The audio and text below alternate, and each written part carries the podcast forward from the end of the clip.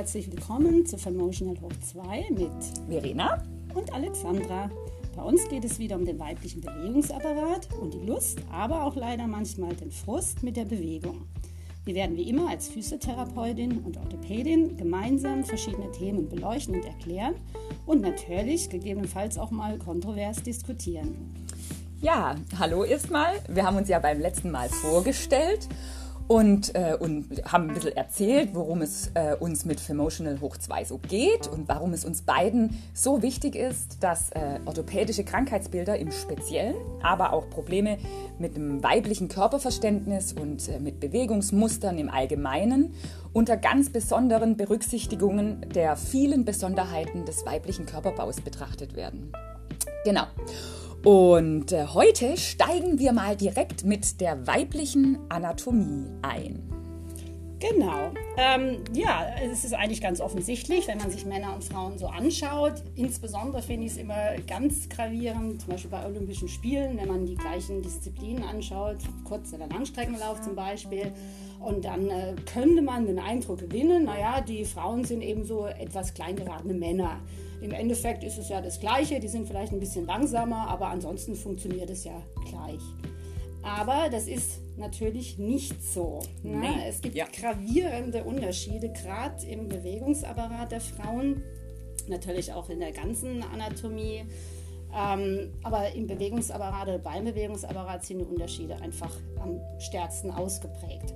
Und ähm, leider ist es so, dass gerade in der Orthopädie, wo diese Unterschiede ja sehr zum Tragen kommen, das Ganze eigentlich kaum berücksichtigt wird. Mhm. Ja. Vielleicht ähm, ganz kurz, bevor die Verena dann einsteigt, wollte ich nochmal generell was zur Gendermedizin sagen oder Gendermedizin, wie man möchte. Was ist das überhaupt? Ähm, Gendermedizin ist im Prinzip eine geschlechtsspezifische Medizin. Das heißt, äh, man berücksichtigt bei der Diagnostik, aber auch bei der Therapie von verschiedenen Krankheitsbildern die ganz geschlechtsspezifischen Unterschiede.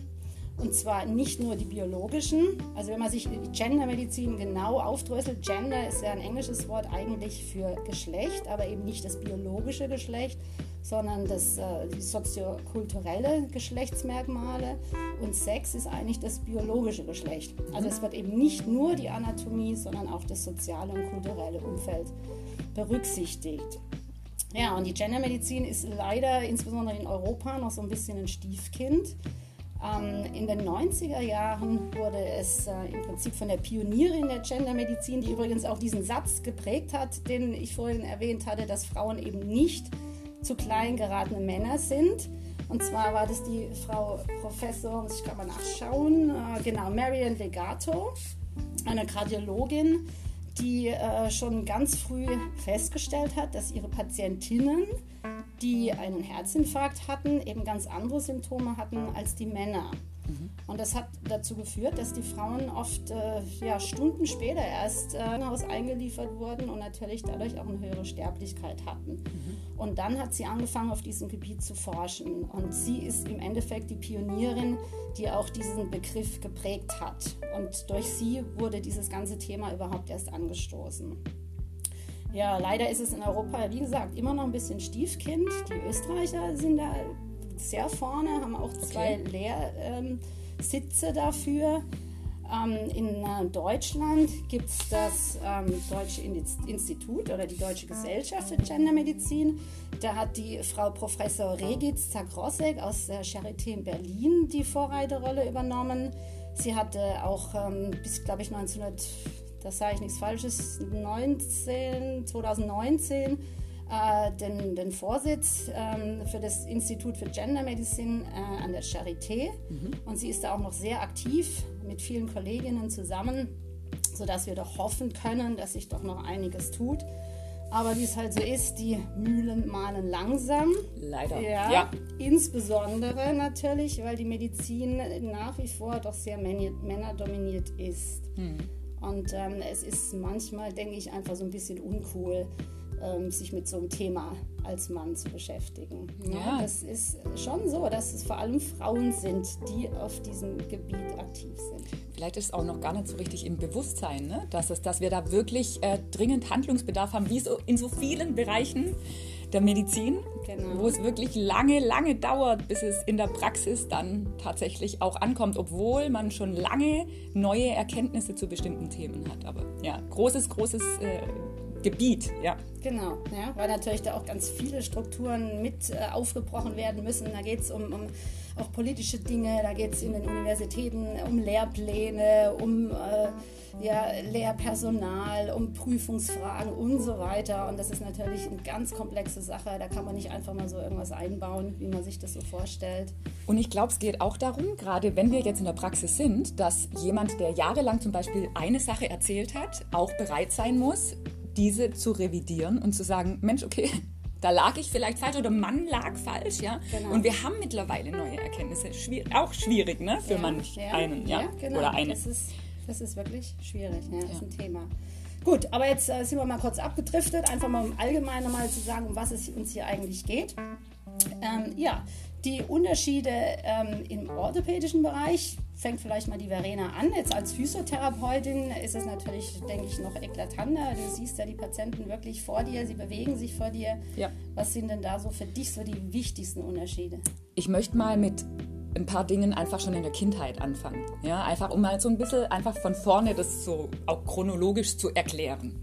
Also in der präpubertären Phase, also vor der Pubertät, ist es schon so, dass bei Frauen haben wir eine Östrogeneinwirkung, wenn auch geringfügig, aber wir haben schon eine Östrogensekretion, eine Sekretionsaktivität und äh, von den weiblichen Eierstöcken, genau. Und die Männer haben ja keine Eierstöcke, genau. Und die männlichen Hoden, die produzieren das eben nicht so. Die kommen dann später dran, mit Testosteron auch hauptsächlich.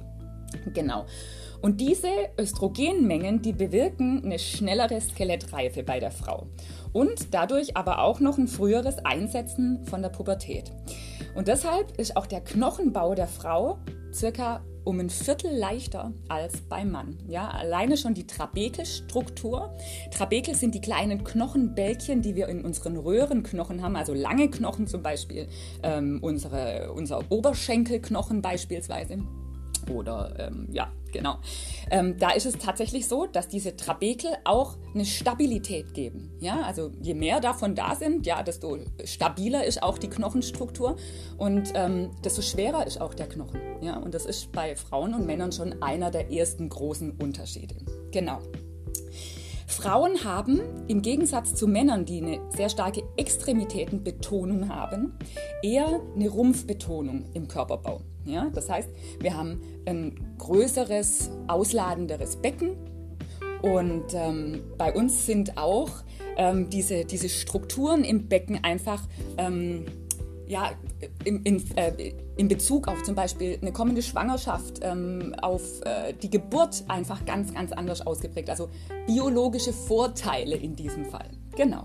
Genau, dann kann ich genau. noch kurz ja, ähm, einwerfen. Auch die, die Lendenwirbelsäule ist bei Frauen etwas länger, deswegen auch diese Rumpfbetonung. Mhm. Und die Extremitäten, also die unteren, die Beine, sind im Verhältnis zu Männern etwas kürzer. Genau. Ja, das ist dann diese Rumpfbetonung bei den Frauen und die Extremitätenbetonung bei Männern. Ähm, was natürlich gerade im Sport gewisse Vor-, aber auch Nachteile hat. Mhm. Ja, also Frauen sind zum Beispiel schneller und effektiver in, in äh, rumpfbetonten Sportarten, wie zum Beispiel Schwimmen, und die Männer eben in den Laufsportarten zum Beispiel. Also da bringen sie einfach höhere Leistung. Das heißt nicht, dass sie deswegen besser sind, aber sie bringen einfach höhere Leistung. Genau, das ist auch ganz spannend, denn wir Frauen haben tatsächlich auch einen höheren Bewegungsumfang der Gelenke. Also Muskeln, Sehnen und Bänder, die sind bei uns deutlich dehnbarer und flexibler.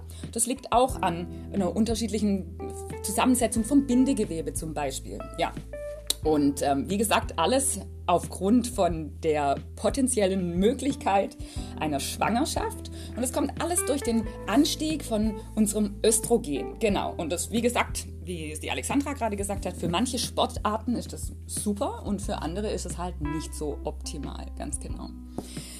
Ja, ähm, Frauen haben im Grundsatz einen höheren Fettanteil. Also der weibliche Körper hat einen höheren Fettanteil. Man sagt so grob so 1,75 mal mehr Fettmasse als der Mann. Genau, man kann es auch einfacher sagen, die Frauen haben etwa 25 Prozent ja. Fett äh, vom Körpergewicht, Anteil am Körpergewicht und bei Männern sind es etwa 15 Prozent. Das ist natürlich schon ein deutlicher Unterschied. Riesenunterschied, ja. ja. Und Was nicht schlecht sein muss, muss man jetzt auch gleich mal, das hört sich jetzt alles so negativ an, ja.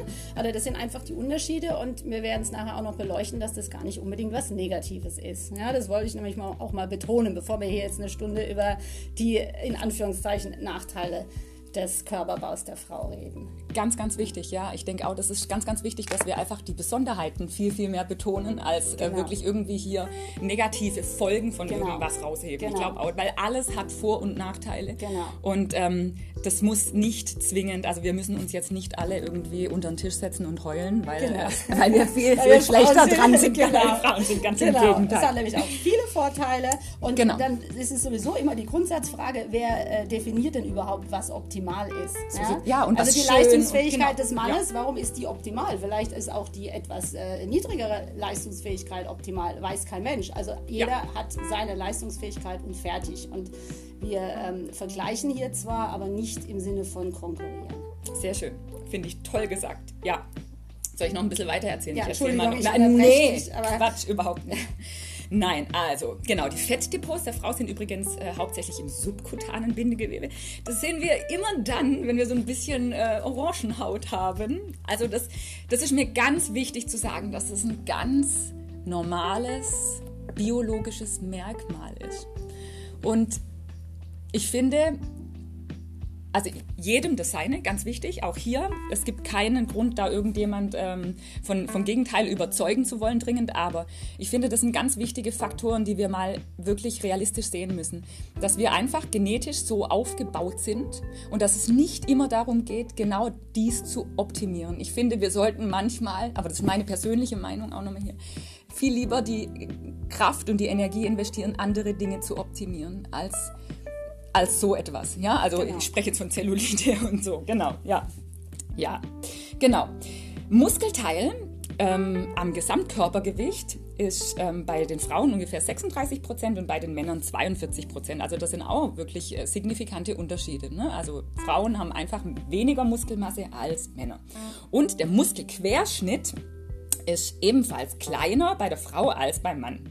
Das heißt, dass die absolute Kraft, die wir entwickeln können als Menschen, bei Frauen auch geringer ist als bei Männern. Und es liegt auch hierum wieder daran, dass wir eine niedrigere Konzentration von Testosteron haben. Ja, was habe ich noch aufgeschrieben? Lasst mich mal schauen. Wir haben, wie gesagt, unterschiedliche Beckenentwicklungen und die richten sich logischerweise nach unserer biologischen Funktion. Genau.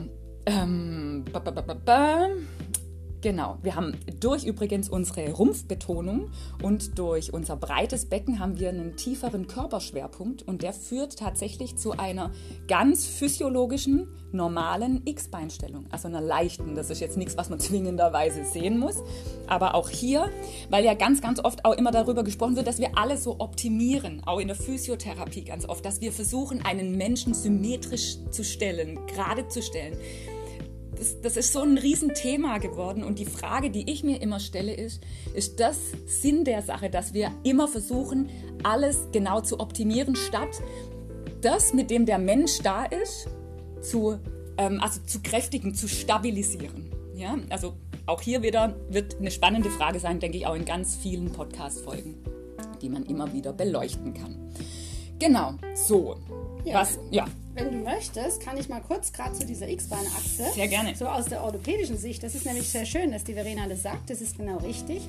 Die meisten Frauen haben eine leichte X-Bein-Achse, wobei ich das auch immer wieder bei meinen Patienten betone. Wenn ich sage, sie haben eine X-Bein-Achse, heißt es nicht, dass das X-Beine sind, so in dem Sinne, wie man sich vorstellt, dass man vom Spiegel steht und denkt, oh Gott, wie sehe ich aus? Also eine X-Bein-Achse ist einfach nur eine leichte Betonung der X-Achse, vor allem bei der Belastung. Und das liegt natürlich an dem äh, etwas tieferen Körperschwerpunkt, aber auch noch an einem anderen anatomischen ähm, Grund. Und zwar eben, weil das Becken breiter ist bei den Frauen, weil sie eben nun mal die Kinder kriegen und eventuell für den Geburtsvorgang einfach mehr Platz brauchen ähm, ist auch ein, ein ganz wichtiger Muskelansatz an einer etwas anderen Stelle. Ja, am Becken setzen ja verschiedene Muskeln an, die in, die in des Gesäß in die Beine ziehen. Und der sogenannte Quadrizepsmuskel, den hat jeder sicherlich schon mal gehört, das ist dieser große vordere Oberschenkelmuskel, der setzt eben oben am Becken an, eine, an einem bestimmten ähm, anatomischen Vorsprung. Den gleichen Vorsprung haben natürlich die Männer auch, aber dadurch, dass das Becken etwas höher und schmaler ist, an einer etwas anderen Stelle. Mhm. Und dieser Muskel zieht dann ähm, schräg über den Oberschenkel vorne in die sogenannte Patellasehne, das ist diese Szene, wo die Kniescheibe dran aufgehängt ist, ein. Und dieser Quadrizepsmuskel, der zieht natürlich in einem bestimmten Winkel in diese Kniescheibensehne und das ist der sogenannte Kuhwinkel. Mhm. Und der ist bei den Frauen einfach anatomisch bedingt größer. Und dadurch kommt es natürlich bei einer Belastung zu einer leichten X-Beinachse. Und das ist völlig normal und es ist auch überhaupt nichts Schlimmes.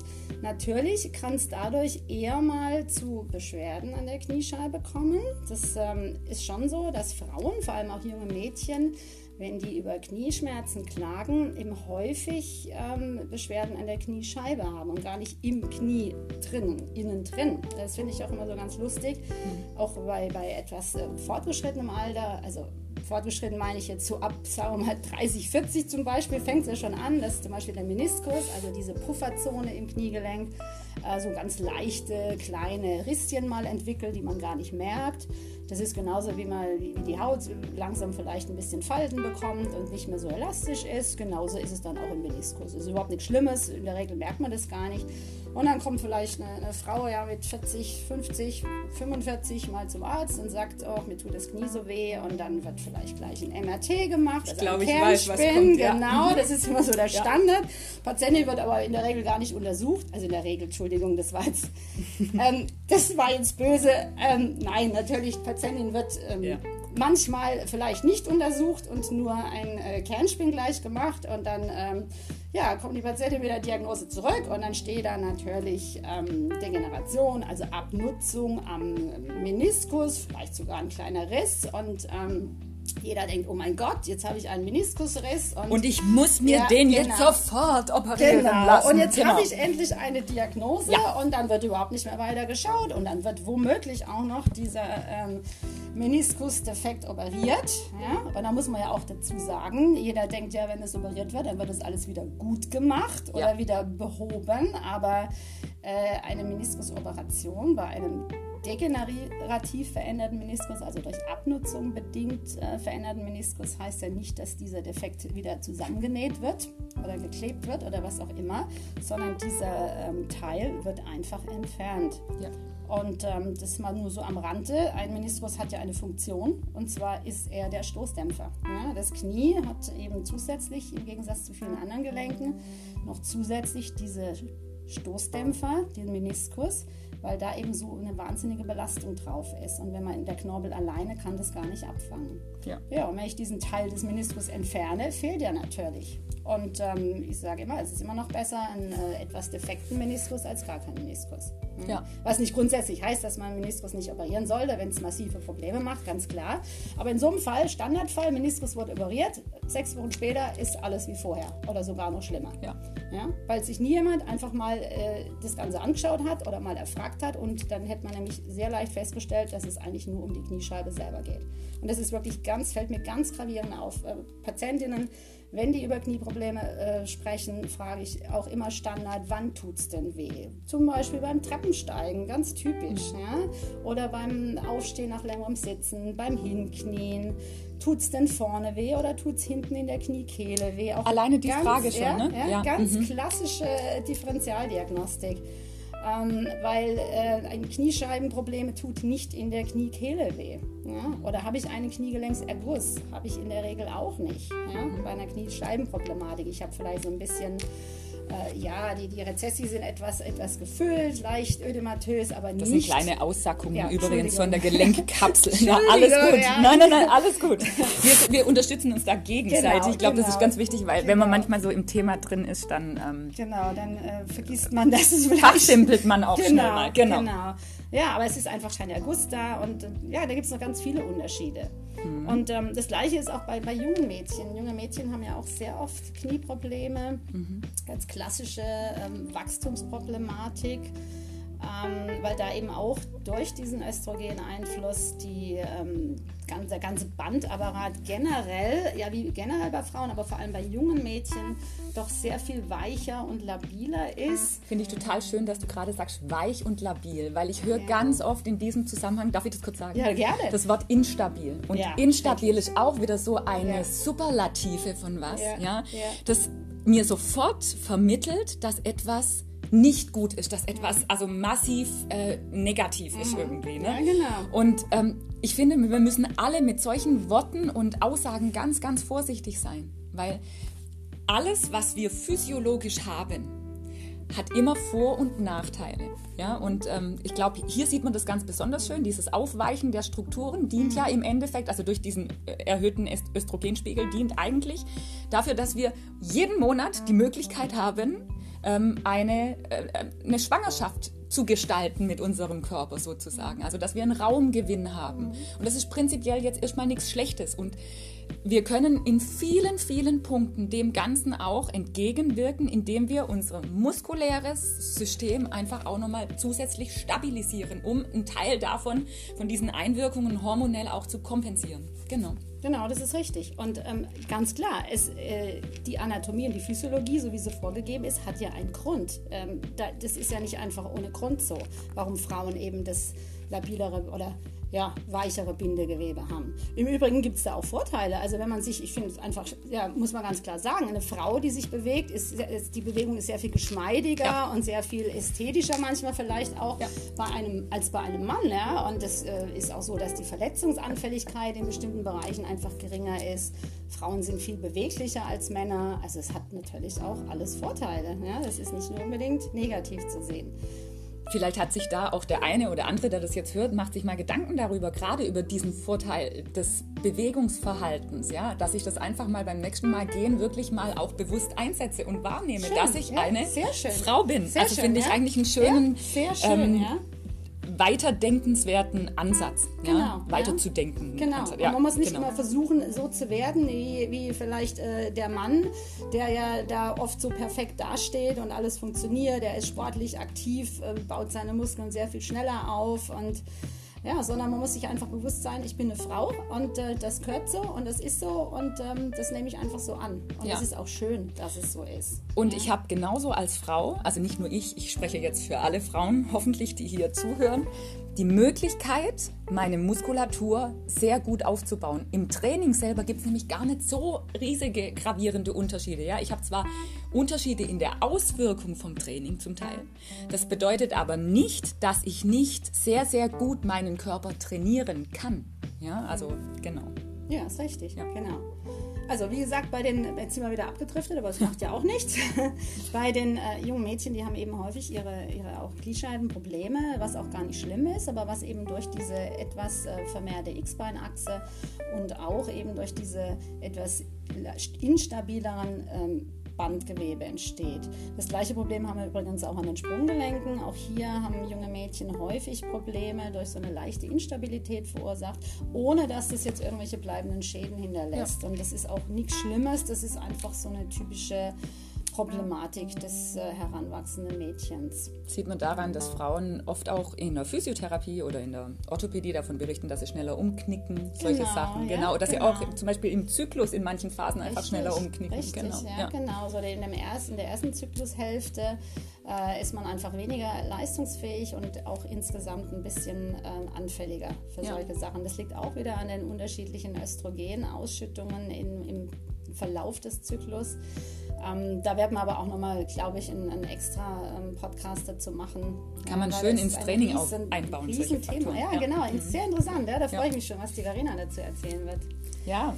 Genau. Ähm, jetzt habe ich dich völlig abgelenkt, weil nein, ich jetzt nein, nein, äh, das orthopädische Knie eingeworfen habe. Das macht nichts. Genau. Da kann ich auch noch was dazu sagen, wenn wir schon dabei sind. Also ähm, wir haben das jetzt so ein bisschen durcheinander geworfen, Anatomie und dann der hormonelle Einfluss. Also im Endeffekt im Bewegungsapparat und bei der Bewegung selber sind im Prinzip zwei gravierende Unterschiede. Das eine sind die Hormone eben das weibliche Hormon Östrogen und das männliche Hormon Testosteron. Die beiden haben eben einen massiven Aus Einfluss auf diese ganzen Strukturen. Das ist das eine. Und das andere ist die Anatomie selber. Ja. Also die Anatomie genau. selber ist der Körperbau an sich. Da hatten wir ja schon das Becken, das eben ähm, anders aufgebaut ist. Dann natürlich der ähm, verschiedene Körperschwerpunkt, genau. verschiedene genau. Extremitäten, Länge. Und da hatte ich auch noch ein ganz interessantes Sache auch wieder beim Knie, weil das Knie, muss man sagen, ist im orthopädischen Bereich eigentlich das Gelenk, wo so die gravierendsten ähm, Unterschiede auch im, in der Diagnostik und auch bei der Therapie äh, stattfinden. Und es ist einfach leider auch so, dass Frauen ähm, bis zu viermal häufiger eine Kniegelenksarthrose entwickeln als Männer. Also, und auch wenn man hier bestimmte Einflüsse wie, wie ähm, Arbeitsbelastung, Übergewicht, was auch immer rauslässt, ist es immer noch so, dass Frauen einfach hier sehr viel schneller eine Arthrose entwickeln. Und das liegt eben nicht nur am Östrogen, sondern eben auch daran, dass ähm, bestimmte Bandansätze im Kniegelenk ähm, ganz unterschiedlich sind. Also dass der, der Aufbau des Kniegelenks unterschiedlich ist. So sind zum Beispiel die Abstände zwischen bestimmten Gelenkfortsätzen und damit auch Sehnenansätze zwischen Männern und Frauen sehr verschieden. Mhm. Ähm, das führt dann leider auch dazu, dass Frauen deshalb auch ein höheres Risiko haben, einen Kreuzbandriss zu erleiden. Mhm. Also nicht, weil das Band vielleicht nicht so stabil ist, sondern ähm, weil eben der, der, der, der Vektor, also der Kraftwinkel ein anderer ist. Also da ist auch wieder die Anatomie die Ursache für diese andere ähm, oder für diese höhere Anfälligkeit. Ja, also die zwei Dinge spielen einfach ganz entscheidend mit rein. Also Hormone und Anatomie an sich. Ja. Sehr schön. Ja. Genau. Ähm, ja, was, was auch noch dazu kommt, wenn ich, um es um abzuschließen, ist ähm, das Gehirn. Ja, da muss man auch sagen, also wenn man hier die Bewegung ähm, an sich anschaut, sportliche Bewegung, Bewegung im Allgemeinen, ist es so, dass bei ähm, den Frauen die linke und die rechte Gehirnhälfte wesentlich besser vernetzt sind. Also es, es, gibt mehr Vernetzungen zwischen diesen beiden Arealen. Das heißt, Frauen können koordinative Bewegungsabläufe und komplexe Bewegungsabläufe sehr viel schneller und leichter erlernen und auch besser ausführen. Und deswegen haben Frauen auch eine bessere Körperbalance. Also Jetzt wisst ihr, warum die einen eher für Aerobic geeignet genau. sind. Nein, gerade die anderen, also auch die Männer, sollten viel mehr Aerobic machen. Genau, aus genau Grund, um das ja. zu trainieren. Genau, genau. ja. Und ähm, die Verena soll uns dann gleich mal erzählen, wie, wie sie da so die Unterschiede ähm, in ihrer Therapien aufgreift. Aber als Abschluss wollte ich noch sagen, was nämlich auch noch entscheidend ist, wenn man jetzt im Wettkampf oder im Sport ähm, reingeht, dass ähm, der Testosteronmangel oder was heißt Mangel, einfach, dass wir weniger Testosteron haben, sind wir in der Regel auch die besseren Teamplayer und äh, weniger auf Konkurrenz und Wettkampf gepolt und äh, deswegen sind Frauen in der Regel auch die besseren Verlierer. Und das habe ich jetzt nicht nur so dahingesagt, sondern da gibt es ganz klare Studien aus der Sportmedizin zu diesem Thema. Spannend, total Was ich spannend. auch ganz interessant finde. Genau. Ja. Vielleicht erzähle ich mal ein kleinen Schwenk oder ein paar so äh, Themen aus, aus der Praxis.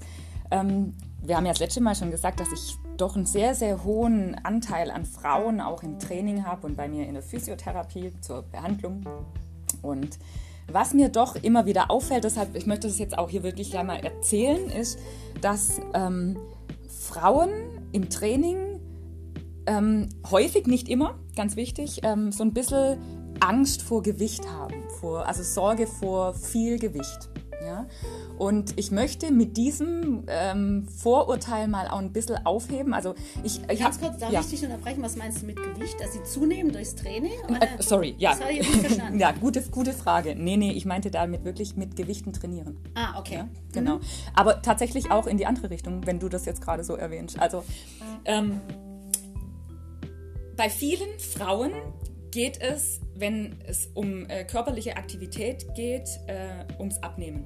Aber, ganz, ganz wichtig, ich möchte nicht alle über einen Kamm scheren, weil das wäre dem nicht, ähm, das würde dem nicht äh, ja, Rechtfertigung leisten. Ähm, es gibt ganz viele Frauen, die auch, die auch tatsächlich einfach ähm, äh, ja, die, die wirklich einfach mehr Aktivität und mehr Fitness und mehr Kraft in ihr Leben bringen wollen. Genau, so. Und was mir auffällt, ist einfach, dass viele Frauen Sorge haben, mit schwereren Gewichten zu trainieren, weil sie Angst haben, weil es viele Klischees gibt in diesem Bereich auch. Also einmal haben Frauen häufig Angst vor massiven Muskelbergen. Dann haben Frauen oft Angst, dass sie mit Gewichten was kaputt machen könnten. Ja? Das ist übrigens insgesamt ein großes Thema in der Physiotherapie. Mhm und ähm, dass man irgendwas kaputt machen könnte. Ja? Und ich finde es ganz, ganz wichtig zu sagen, dass unser Körper ein ganz stabiles Instrument ist. Ja? Das ist. Der ist ganz stabil und der ist ganz toll leistungsfähig. Und ich glaube, dass es wichtig ist, dass wir alle wieder Vertrauen in unsere Körper kriegen, ja? um damit arbeiten zu können, weil wir auch aus mittlerweile vielen Studien wissen, dass eben Belastung den Körper verbessert, also die, die, die, Körperstrukturen verbessert und eben nicht dazu führt, dass irgendwas noch ganz, ganz viel schlimmer wird. So, genau. Was, wo war ich jetzt beim Thema? Ähm, diese Gewichtsthematik. Ja, wir arbeiten ganz, ganz viel in der Praxis mit ähm, einmal Ausdauertraining, ganz klar, und ähm, aber auch mit Krafttraining. Und ich führe, versuche immer wieder Frauen an schwerere Gewichte auch ranzuführen. Als kleines Beispiel so in manchen Kursen, die ich gebe, ähm, so dieses klassische Beckenheben. Also ein Kunde liegt in Rückenlage oder ihr liegt in Rückenlage auf dem, äh, auf dem Boden und die Beine sind angestellt und ihr hebt euer Becken. Und jetzt ist es oft so, dass in Kursen ähm, das Ganze natürlich ohne Gewicht auf dem Becken gemacht wird. Ja?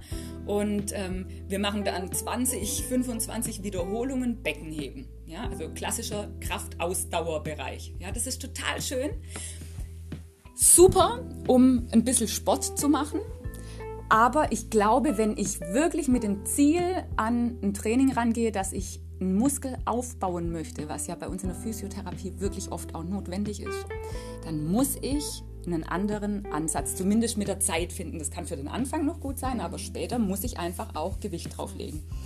Und wenn ich jetzt so einen Körper da liegen habe von einer Frau und dann packe ich der jetzt mal 10 oder 15 Kilo, eine Scheibe mit 10 oder 15 Kilo aufs Becken und die Frauen sind ganz, ganz erstaunt, wie gut sie dieses Gewicht trotzdem noch stemmen können. Ja? Also jetzt einfach mal im Verhältnis, wenn jemand ohne Gewicht trainiert und mit 10, 15 Kilo mehr trainiert. Ja, diese Angst zu verlieren, da Gewicht einmal drauf zu laden und zweitens wirklich zu merken, jetzt komme ich mal an meine muskulären Grenzen. Mhm. Genau.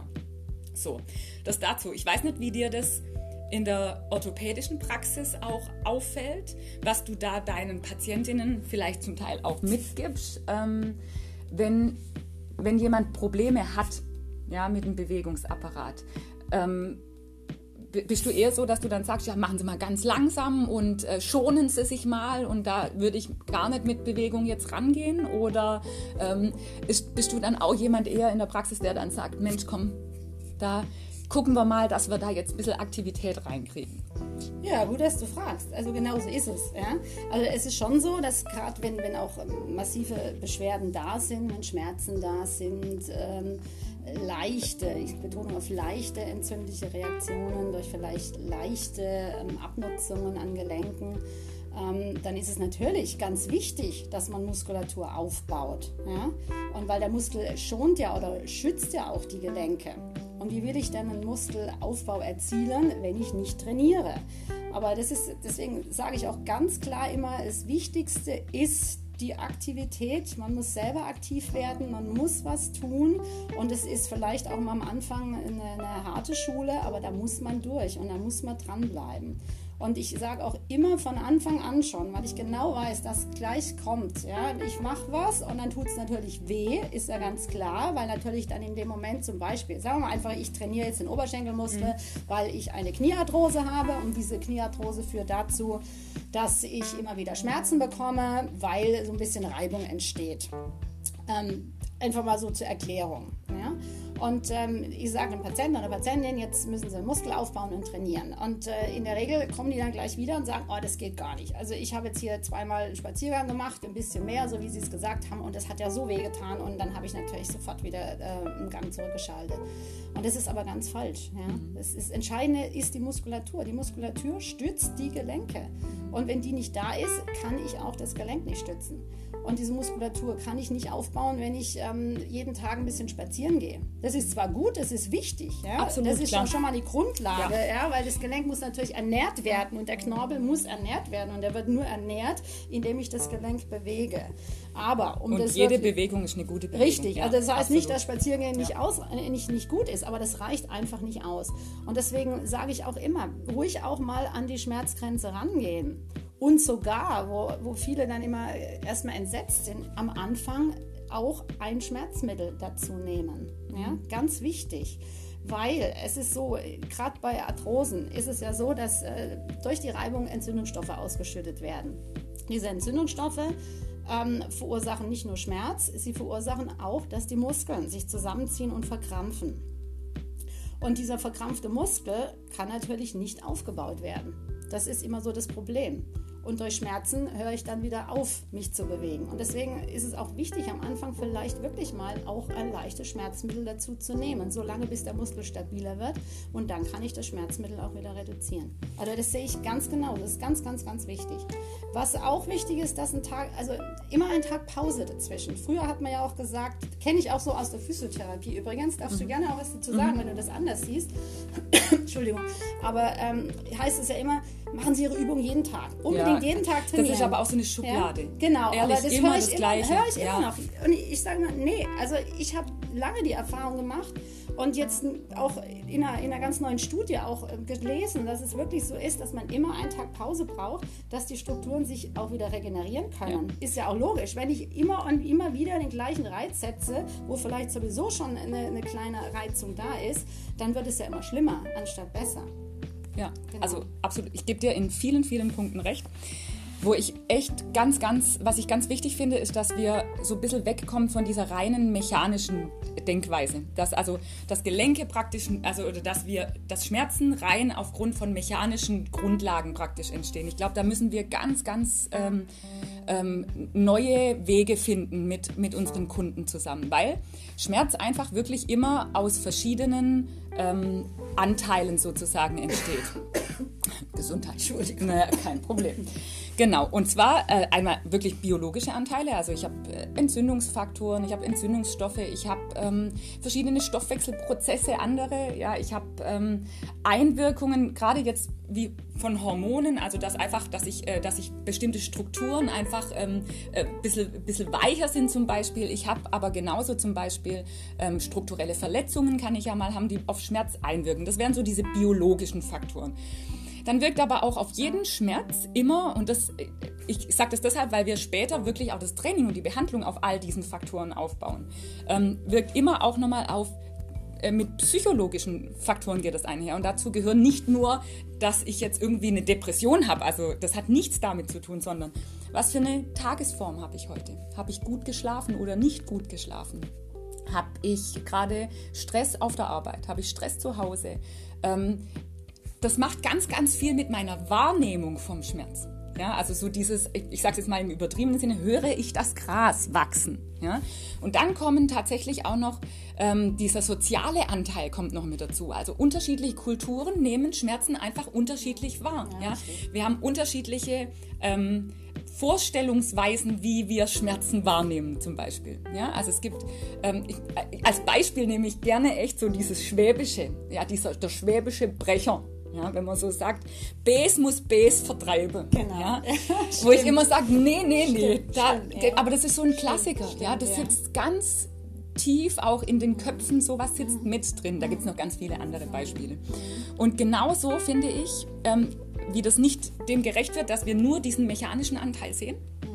Es sollte auch Training und Therapie aufgebaut werden. Also ich, äh, wir gucken uns den Menschen im Ganzen an, wirklich. Also wenn man das hier jetzt vielleicht als ganzheitliche Medizin überhaupt bezeichnen kann. Ja. Ja, doch, finde ich schon. Ja. Übrigens, da gibt es auch das gute Beispiel eigentlich, weil, weil Frauen haben ja sehr, sehr häufig diese äh, Verspannung im Schulter-Nackenbereich. Ne? Dann so diesen Spannungskopfschmerz, der so vom Hinterkopf nach vorne zieht, können dann auch nicht schlafen, wissen sie nicht, wie sie liegen sollen und diese ganzen Verhärtungen. Und es ist, es ist man sagt ja nicht umsonst, also die ganze Last trägt man auf den Schultern und, und genau so ist es. Und es ist auch ganz klassische Frauenproblematik. Ja, Männer, die in dem Bereich äh, Beschwerden haben, da kommt es meistens wirklich durch eine äh, falsche Körperhaltung bei der Arbeit, äh, PC-Arbeit oder vielleicht auch mal eine Schädigung an den Bandscheiben, der Halswirbelsäule, was auch immer. Aber diese rein muskuläre Spannungsschmerzen und, und äh, Spannungskopfschmerzen in diesem Bereich sind eigentlich ein typisches Frauenleiden. Ne? Mhm. Ich sage immer, das ist einfach typisch. Männer kriegen vielleicht eher, eher ein Magengeschwür oder äh, was weiß ich, ihren Herzinfarkt und die Frauen kriegen durch Stress oder Belastung eben diese Verspannungen. Das ist auch was ganz Typisches. Das heißt, da weiß ich immer, wenn, wenn sowas da ist, dann spielt immer auch was anderes mit eine große, große Rolle. Und deswegen ähm, darf man da eben nicht nur äh, massieren oder irgendwelche Medikamente einnehmen, Absolut. sondern ja. genau, da muss man auch mal hinterfragen, ja. was ist eigentlich das Problem und wieso ist es denn so gravierend? Und ich finde, da dürfen wir auch reinfragen, ja, was ja. der andere, der dann äh, mit dabei ist und um den es geht, was der dann erzählen möchte, das ist nochmal eine andere Sache. Aber genau. ich glaube, da geht es wirklich ganz, ganz doll auch um einen guten Vertrauensaufbau genau. zwischen, also im, im Arzt-Patienten-Verhältnis oder Therapeuten-Patienten-Verhältnis. Genau. Ja? Ähm, auch um jemanden ähm, abzuholen, dort wo er gerade steht mhm. und um ihn dort an der Hand, ich glaube, das ist so eine wichtige Arbeit als Arzt oder auch als Therapeut, dieses an die Hand nehmen ja. und den Weg ein Stück weit mitgehen. Ja. Ja? ja. Und nicht ähm, der Patient legt sich passiv in meine Hände, egal ob jetzt als Arzt oder als Therapeut, sondern ich begleite ihn damit er selber handlungsfähig wird. Richtig, ja, und ja. deshalb ist die Trainingstherapie so massiv wichtig. Und bitte das nicht falsch verstehen. Es schließt sich dabei nicht aus, dass wir auch mal passive Techniken machen, sondern also passive Techniken können massiv auch im Vertrauensverhältnis zu, äh, äh zuträglich sein. Was sind passive ja? Techniken? Äh, Entschuldigung, ja, danke schön. Das sind zum Beispiel ähm, Massagen, zum, wäre ein klassisches Beispiel, oder manuelle Therapie. Also wo der Patient einfach nur da liegt und im Prinzip äh, nichts macht. geschehen lässt. Genau, das genau. sind passive Techniken. Ja. Genau, aktive Techniken gleich noch zur Erklärung? Aktive aktiv? Techniken. Ich äh, äh, leite zum Beispiel den Patienten an, so dass er selber aktiv sich bewegen kann, genau. ja, in bestimmten Bereichen und sich selber. Es kann aber auch eine aktive Technik sein, wenn ich dem Patienten zeige, wo er selber einen Druckpunkt ausarbeiten kann. Das kann auch was Aktives mit sein, mhm. ja. Alles, was den Patienten befähigt, für sich selbst mit zu sorgen und seinen Schmerz oder sein, seine Einschränkung selbst mit zu beeinflussen. Ja, das ist glaube ich, immer ein guter Weg. Und wie gesagt, das kann eine Mischung aus allen sein. Ja? Und mir fällt oft auf, dass ähm, ganz viel passiv gearbeitet wird. Ich habe das übrigens früher auch unglaublich viel passiv gearbeitet. Das stimmt, kann ich nur bestätigen. Ehrlich, also ganz, ich, ich, ganz ja, viel. Schlimm. Ich reg mich jedes Mal auf, ich schreibe extra Krankengymnastik drauf, dann ja. kommt der Patient und erzählt, ja, da wurde so eine Massage gemacht. Ich so, ja. wie Massage? Kann nicht sein. Also ich habe mir ja was dabei gedacht. Ja. Oder dann kommt er zurück und sagt, ja, das Rezept muss jetzt geändert werden auf manuelle Therapie. Das ist ja alles schön und gut und das, wenn, wenn mich jemand äh, davon überzeugen möchte, gerne, sehr gerne gerne. Ja? Ich sag, wir haben es ja letztes Mal gehabt. Mich kurz anrufen und sagen, hier, ich denke erstmal so und so. Ja. Bin ich die Letzte, die sagt nein. Ja. Aber wenn ich mir doch was dabei denke, wenn ja. ich diesen Patienten jetzt seit einem Dreivierteljahr begleite und jetzt merke, so langsam kommt jetzt was. Mhm. Und jetzt möchte ich einfach, dass es jetzt aktiv gehandhabt wird, dass der Patient selber jetzt aktiv wird, auch mal selber was macht. Und dann äh, heißt es ja, das muss man jetzt umschreiben. Und das mache ich grundsätzlich nicht. Also ich sage immer, da habe ich mir was dabei gedacht. Oder ich halt nochmal Rücksprache. Aber man muss natürlich auch dazu sagen, dass viele Patienten auch so ein bisschen Angst haben vor dem Aktiven, das gar nicht genau. wollen. Ja? ja? Es ist natürlich auch bequem, sich einfach hinzulegen und machen zu lassen. Ja. Ähm, Aber da will ich jetzt mal jemand gar nicht gesagt, zwingend genau, reinsetzen. Genau, ja. ja. Also genau. das heißt auch nicht, dass das ist jetzt auch nicht bös gemeint. Ja. Manche haben einfach auch die Angst. Die haben Angst davor, dass dann der Schmerz wieder wiederkommt. Ja, ne? genau. Angst davor, dass sie es vielleicht auch nicht schaffen, dass sie frustriert sind. Genau, ja. Angst, dass sie sich outen müssen, wenn sie bestimmte Bewegungen einfach nicht hinkriegen, ja. weil sie ihr ganzes Leben noch nie wirklich so Bewegungen schön. hingekriegt haben. Ne? Genau. Weil sie vielleicht in der Schule schon gehänselt wurden, im Sportunterricht. Riesenpunkt. Das, das, das sind so Sachen, die ziehen sich durchs ganze Leben. Und ich denke, da kannst du auch ganz viel davon nochmal ja, ja, ich finde es total schön, was du gerade sagst. Also diese Ängste sind wirklich, wirklich ein ganz ernstzunehmendes Thema. Und genau das ist das, was ich gemeint habe mit diesem äh, Coaching, mit diesem Bereich Coaching. Wir, äh, es ist so wichtig, den Patienten an die Hand zu nehmen und mit ihm diese Ängste Schrittchen für Schrittchen, und das sind manchmal Minischrittchen und das sind manchmal Schrittchen, die sind kaum spürbar und kaum sichtbar. Und die Aufgabe des Arztes und des Therapeuten sollte es mit sein, finde ich, ähm, dem Patienten diese Schritte zu zeigen, dass er die schon gegangen ist. Ja? Und dass er noch viel, viel mehr kann. Ja? Und nicht ihm zu erklären, wie fragil und labil sein Körper ist. Genau. Das, da, ich hatte ein kleines Beispiel in der letzten Woche in der Praxis. Ich habe gerade vorhin Alexandra erzählt, ich hatte ähm, eine neue Patientin und ähm, die hat mir im, äh, im Befund erzählt, dass sie seit Jahren von Physiotherapeut zu Physiotherapeut und von Arzt zu Arzt geht und ihr immer gesagt wird, was an ihrem Körper alles nicht gut steht. Ja, und wie massiv schlimm das ist. Und oh, da kann man ja gar nicht mitarbeiten und wie schrecklich das ist. Diese Frau ist so verunsichert. Also in erster Linie mal wirklich ist eine Riesenverunsicherung da, weil sie denkt, dass ihr Körper einfach schlecht ist von Grund auf. Alles an ihrem Körper steht schief und ist schlecht. Und Genau, da kann es ja eh nichts werden. da kann es ja eh nichts werden, Genau. genau. Und ich möchte echt ganz, ganz laut hier rausschreien, dass wir alle riesengroße anatomische Unterschiede haben und kein Körper ist symmetrisch. Und es geht auch nicht darum, einen Körper symmetrisch zu machen, sondern einen Körper zu stärken. Im mentalen Sinne, also im psychischen Sinne, wie auch im physischen Sinne. Ja, also ihn wirklich körperlich stark zu machen, widerstandsfähig zu machen, Menschen widerstandsfähig zu machen. Und dafür ähm, ist es so wichtig, Dinge, die da sind, erstmal einfach anzunehmen und mit diesen Dingen auf der Stufe zu arbeiten, die der Patient gut bearbeiten kann, weil er dadurch Vertrauen kriegt. Ich habe mal vor zwei Jahren, das war vor Corona, habe ich ähm, einen Kurs ähm, in der Praxis gegeben, der hieß Mindflip. Mind für ja, den Geist ja, und to flip ist etwas umdrehen. Und es ging mir darum, genau dieses eben nicht mehr so zu sehen, dass wir, ähm, dass wir äh, etwas nicht können, sondern dass wir während dem Training damit arbeiten, auf unserer Stufe, so wie wir können, dass wir die Fortschritte sehen, dass wir Erfolge sehen und dadurch mehr Bewusstsein und mehr Selbstbewusstsein vor allem für unseren Körper kriegen. Also, dass er was kann. Denn sobald, das ist das, was bei vielen Kindern übrigens in der, in der Kindheit schon stattfindet, glücklicherweise. Also, dass sie zum Beispiel merken bei einem Sport, ah, da bin ich gut drin, das kann ich. Und umso tragischer ist es, dass es Kinder gibt, bei denen dieser Prozess nie stattgefunden hat. Und ich finde, da ist auch unser Schul... Ich sage jetzt echt, ich lehne mich jetzt weit aus dem Fenster. Da ist unser Schulsportsystem, ich möchte nicht, auch hier nicht alle über einen Kamm scheren, aber in vielen Bereichen echt völlig falsch ausgerichtet, weil es nicht darum geht, den Menschen Spaß an der Bewegung zu vermitteln, Ja. sondern es geht darum, in welchem Bereich jemand besonders ähm, gut ist, einfach weil er Ja. genetisch bevorzugt ist oder Ja. weil er, keine Ahnung, weil er von, seiner, von seinem Elternhaus einfach schon gut mitgefördert wurde. Und es geht aber genau darum, diese Kinder abzuholen, Richtig. die diesen Weg nicht mit denen dies- dieser Weg nicht gegangen wurde ist oder denen das halt nicht zuteil wurde und denen zu zeigen, hey, Bewegung kann Spaß machen, ja, Richtig. und du bist gut in etwas und unsere Sportdisziplinen im Schulsport, die decken das halt leider Gottes nicht ab. Ja. Ja, das tun sie nicht, weil Menschen sind so unterschiedlich in dem, was sie gerne machen, wie es ähm, Grashalme gibt. Genau. Ja, und es gibt genau. nun mal Menschen, die ein bisschen sportlicher sind und weniger sportlich. Genau. Und trotzdem müssen sich alle bewegen. Ja? Und das ist genau, das kann ich nur mal kurz einfügen, das Gleiche. Ja? In der Kindersprechstunde. Also ich mache Ja. auch viel Kinderorthopädie, habe eine eigene Kindersprechstunde. Und da geht es dann darum, Schulsportbefreiungen auszustellen. Hm? Mache ich eigentlich sehr, sehr ungern. Weil es gibt eigentlich, gut, es gibt bestimmte Diagnosen, wo einfach eine Sportpause sein muss, ähm, um, um eine Verschlechterung zu verhindern. Aber in der Regel kann trotzdem Sport weitergetrieben werden, sollte sogar.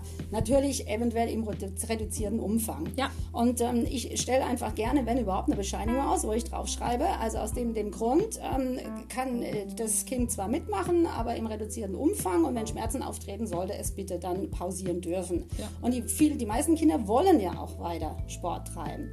Aber es ist ganz, ganz selten mal, dass sowas akzeptiert wird. Ja? Also in, ich würde mal sagen, zwei von drei Fällen kommen dann die Eltern zurück und sagen, ja, aber das wurde so nicht akzeptiert. Es heißt entweder voll mitmachen oder gar nicht. Wie schlimm. Ja, es ist eine, es ist eine Katastrophe. Ja. Ja. Ich denke, wie kann sowas sein? Es Ja. ist ja wichtig, dass sich das Kind bewegt. Ja. Ja, aber es geht nun mal nicht im vollen Ausmaß aus bestimmten Gründen. Zumindest eine Zeit lang. Und dann heißt es, ne, sie dürfen gar keinen Sport machen. Mhm. Ja? Und dann sage ich ja gut, dann bitte in der Freizeit das und das machen und dann muss das aber dann auch wieder argumentiert werden in der Schule, weil es könnte ja sein, dass ein Klassenkamerad oder Lehrer einen sieht, wie man dann zufällig irgendwo äh, im Reiten ist oder sonst was. Ja, wie kann es dann sein, dass man im Schulspiel... Das ist ganz Welt. schlimm. Ja? ja oder das darf diese, so nicht ja, sein. Diese ja. Benotung. Ja? Oder, oder ich, ich meine, äh, wie gesagt, ich bin jemand, der absolut für Sport ist. Ich finde, Sport ist ein Teil des Lebens und es ist ganz wichtig, aber es gibt einfach auch Menschen, die einfach da nicht so super sportlich sind. Und ich glaube, es gibt ganz viele, die sich noch daran erinnern, diese äh, in der Schule, oder kriege ich oft erzählt, noch standen äh, beim Völkerball, klassisch äh, zu meiner Zeit noch, hat immer Völkerball gespielt, ja. So, genau, du und du darfst auswählen und ja. dann wurde wählt, wer kommt in welche Mannschaft und immer die gleichen blieben übrig. Und die haben die ganze Zeit diese Angst gehabt, bitte, bitte lass mich nicht wieder der Letzte sein. Ich war übrigens ja? immer die Letzte. Oh, ich war, ich tatsächlich, ich war echt ein Kind, das Sport gehasst hat. Das möchte ich mal hier Klar. ganz, ganz... Oder sieht man mal, wie sich das ändern kann. Ne? So ist es. Ich war ein Kind, das Sport gehasst hat ich glaube, das ist auch echt ein Grund, warum ich ja. so massiv in diesem Bereich versuche, toll. was zu verändern. Toll. Ja. Toll. Ähm, ich hatte in meiner Kindheit ähm, zwei ähm, ja, Armfrakturen, in, also ein paar Jahre aufeinander direkt. Einmal eine offene Oberarmfraktur, also nee, wirklich okay. einen offenen, fiesen ja, Bruch. Übel, ja. Und dann einmal noch so eine Grünholzfraktur. Bei Kindern sind die, äh, die Knochen noch nicht so ganz äh, verknöchert, deshalb haben die wie so Grünholz drumherum. Also wenn die brechen praktisch, dann bleibt die äußerste Hülle bleibt ähm, äh, stabil stehen sozusagen. Ja, genau. Und ähm, also es war nichts Tragisches, aber das hat einfach dazu geführt, dass ich dass diese, diese körperliche Entwicklung, also von der Kraft, von der Ausdauer und so weiter, dass ich auch ein Angst- und Vermeidungsverhalten hatte. Und einfach, zum Beispiel für mich war es die Hölle, so einen Bocksprung zu machen. Oh, yeah, oder, yeah, yeah. also all das, alles dieses Stützen fand ich ganz, ganz schrecklich. Und ähm, ich hatte tatsächlich leider, nie, ja, in dem Fall niemanden, der mich da irgendwie ähm, rangeführt hat, sondern es war eher so, dass meine Mama dann auch ein bisschen ängstlich war und dieses Vermeideverhalten noch mit mhm. geschürt hat. Nicht böse. Ja, ist ja aber eigentlich normal. So. Woher soll man es auch wissen? Ja. ja genau. Und ich denke auch oft an diese Bundesjugendspiele. Auch mit, ey, ganz ehrlich, ich glaube, das ist für viele auch so ein Trauma, ja. ja.